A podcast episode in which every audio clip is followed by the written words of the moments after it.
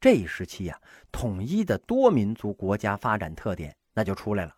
第一呀，是汉蒙相互渗透；第二呢，是辽金时期黄河流域的契丹人和女真人与汉的融合。他们在元的时候啊，被称为汉人，但是留在老家的契丹人和女真人呢，还是真没变。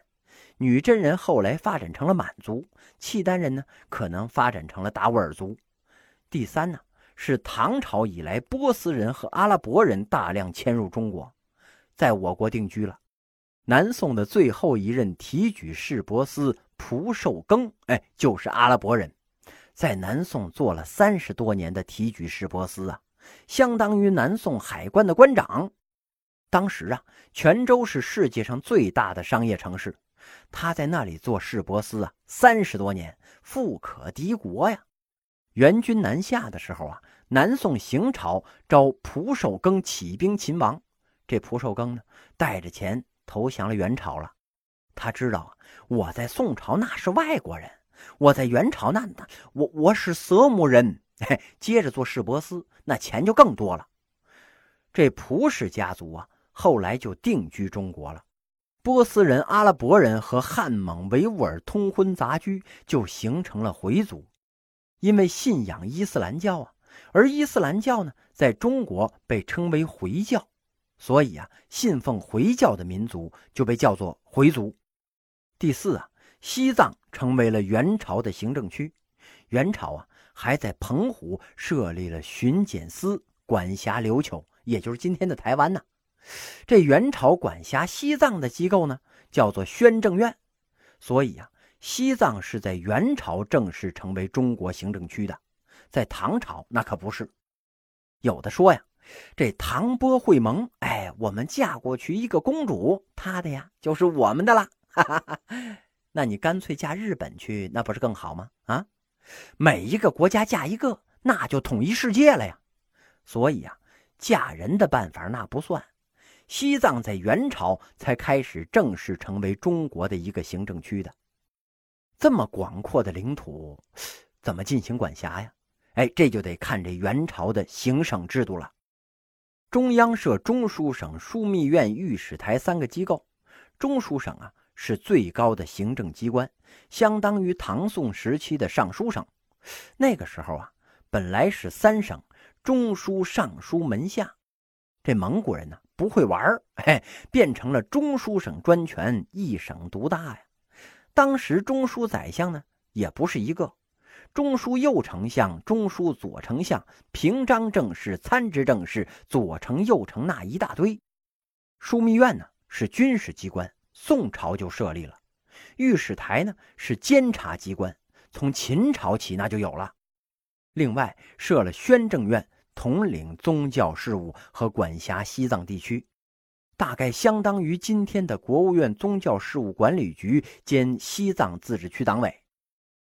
除了河北、山西、山东由中书省直接管理之外啊，在地方实行行省制度，设置行中书省，简称呢行省或是省，由中央委派官员管理。元朝啊，一共是十一个皇帝，这个清朝呢是十二个皇帝。清入关之后啊，近二百七十年十个皇帝，蒙古是九十八年十一个皇帝。不算前面那几个大汗呢，这九十八年之中啊，第一个皇帝元世祖忽必烈三十四年，最后一个皇帝呢顺帝妥欢帖木儿三十五年，哎，不含北元呢。中间呢近三十年九个皇帝啊，平均三年一个，证明绝大多数啊那都是非正常死亡啊。蒙古贵族内部啊倾轧的相当厉害。促使国家早亡啊！中国历史最黑暗的一页就翻过去了。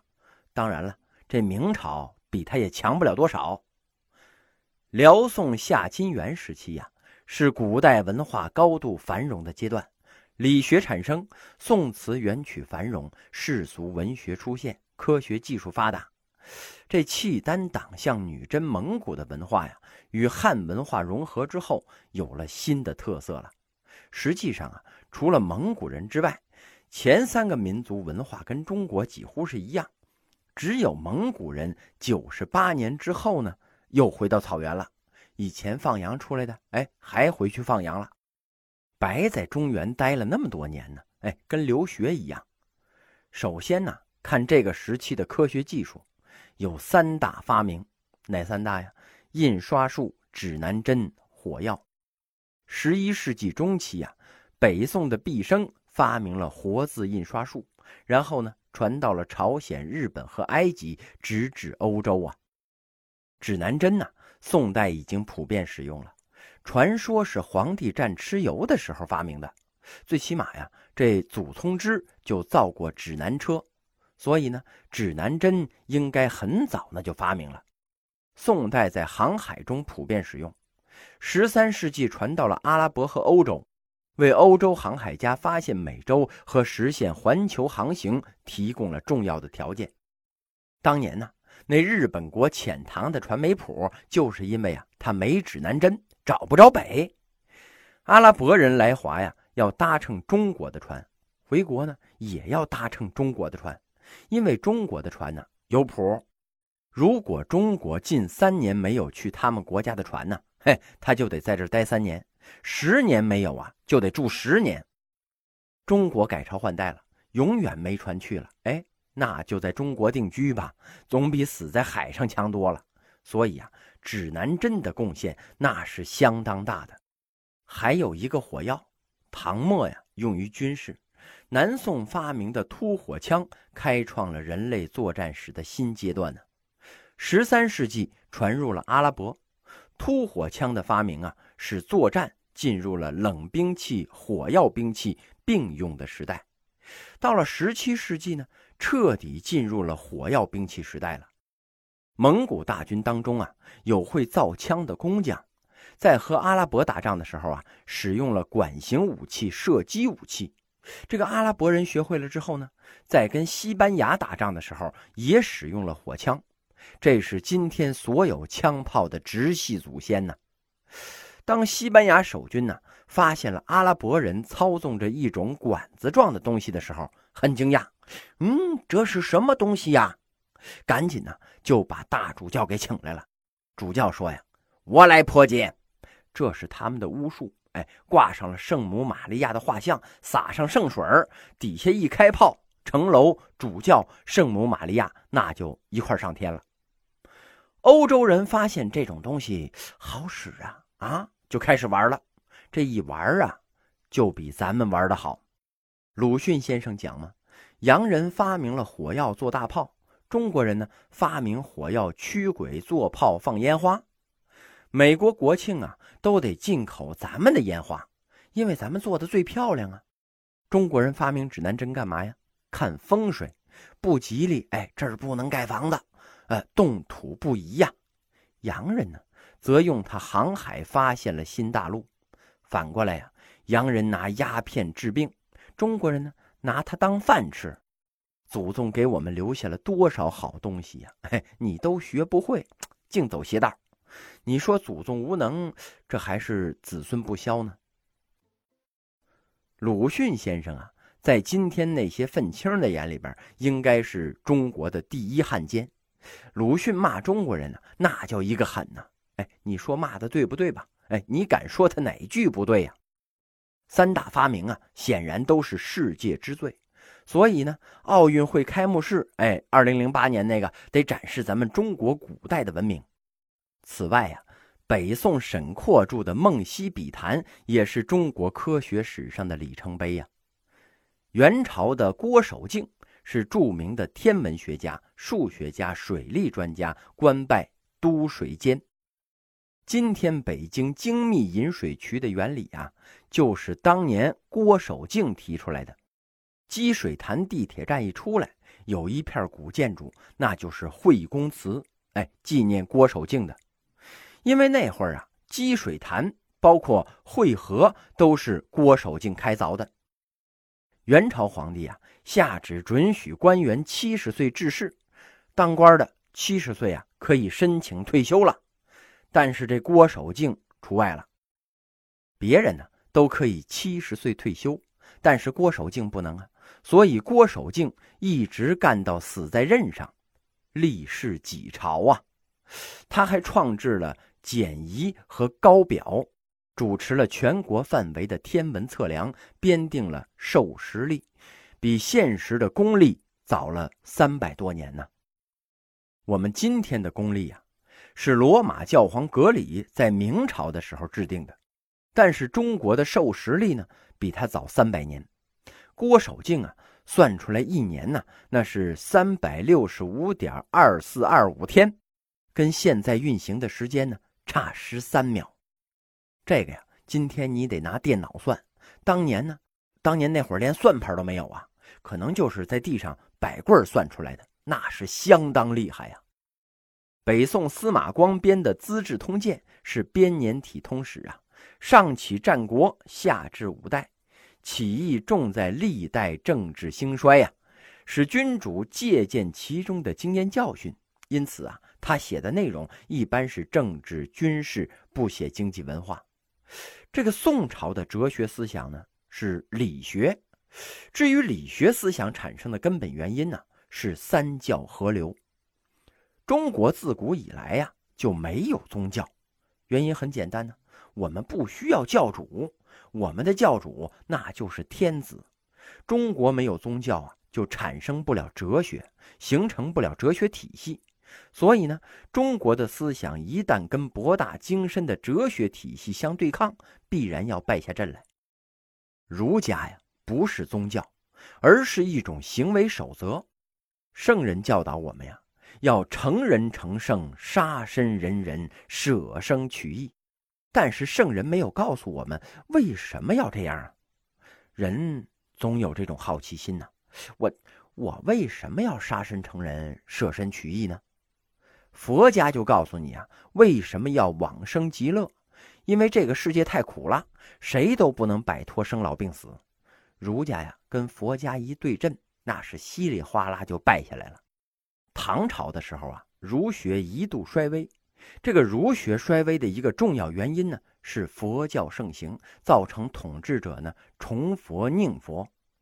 这个唐朝皇帝啊，把佛骨迎到了法门寺。韩愈上表谏迎佛骨，别把这东西哎迎进来。佛呀，乃夷狄之神，中原不应该信。我们中原呢有自己的道统，我们应该信孔孟，不应该信佛呀。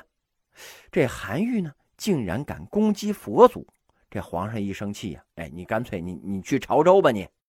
今天那个地方啊是开发区，韩愈要是去那当然很快乐了。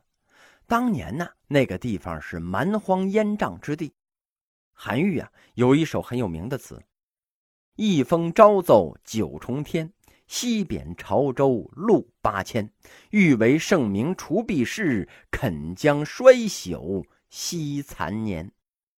我好端端的为了国之大统，你哎呀，结果呢被贬到蛮荒之地了。韩愈为什么建营佛骨啊？因为儒学受到了冲击了。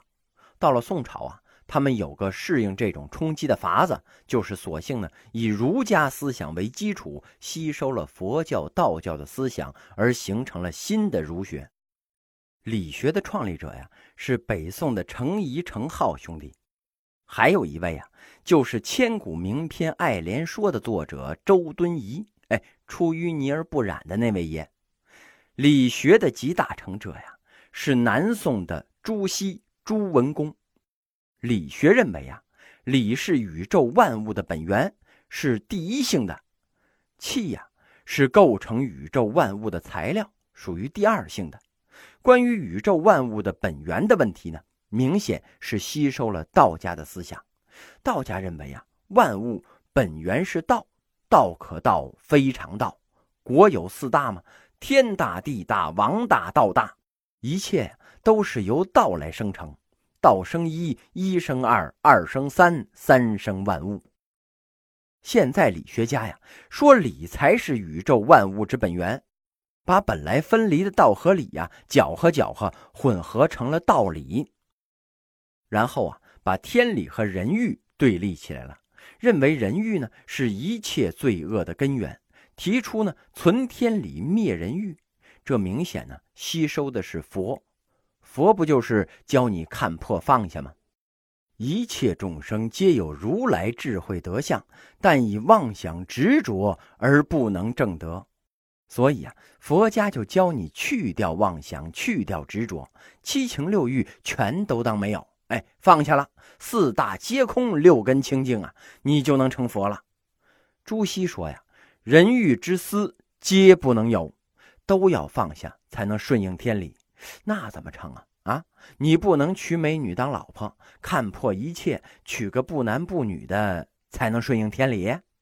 况且呀，你想要把自己去人欲的观点告诉别人，让别人都接受这个，这种行为啊，本身就构成了一种人欲，等于是朱熹自己也做不到。哎，那别人呢，那就更难了。无论如何呀，理学家还是通过借用道家、佛家的理论，成功的创立了新的儒家。儒学本身呢是治身的，你用它治世，这点啊。太理想化了。儒学讲一个人呢要正心诚意，然后呢才能修身齐家治国平天下。认为所有的欲望啊都是罪恶的、可耻的，贪图物质享受、功名利禄是可耻罪恶的，很像这个欧洲文艺复兴之前呢教会推行的禁欲主义。但是推行禁欲的目的是让底下人禁欲。让你存天理灭人欲，上面呢该怎么着还怎么着，皇上不能灭人欲，哎，这叫为统治阶级服务。儒家讲修齐治平之学，哎，你这个人呢要能做到这一点，那你是非常了不起呀。问题是，我做不到这一点，没有什么东西来制裁我、约束我呀，完全靠我自身的约束力，不像欧洲啊有法律。总统犯法，那也得办喽。这么一来呢，理学思想对于明清那个时代的中国呀，特别是经济发展，显然那是不利的。但是啊，你说理学是不是一点好处都没有呢？哎，也不能这么讲。它毕竟是中国传统文化当中优秀的部分呢。人如果真的能克制自己的欲望，做到正心诚意、修齐治平。那你对身边的人和对全人类，那都是有好处的。民国的时候啊，中学的校歌是这么唱的：“将来治国平天下，全靠武备。”现在呀，基本上没人关心这个了。家国天下，那谁关心呢？只顾自己那高月薪了。爸妈都这么教育啊，你好好念书，将来呀才能赚大钱。自己呀，那就更加现实了。我读书那就是为了招聘的时候，人事部门呢，哎，一看到我那简历呀，那下巴咵一下就掉下来。哎哎，明天你来上班，哎，就为这个。人不能这么干呢，都要这么自私，那人才就都出国不回来了。所以啊，理学对今天呢，并不是一点意义都没有，他还是教人呢要有知识分子的气节和志向，最终啊。还是要为了天下。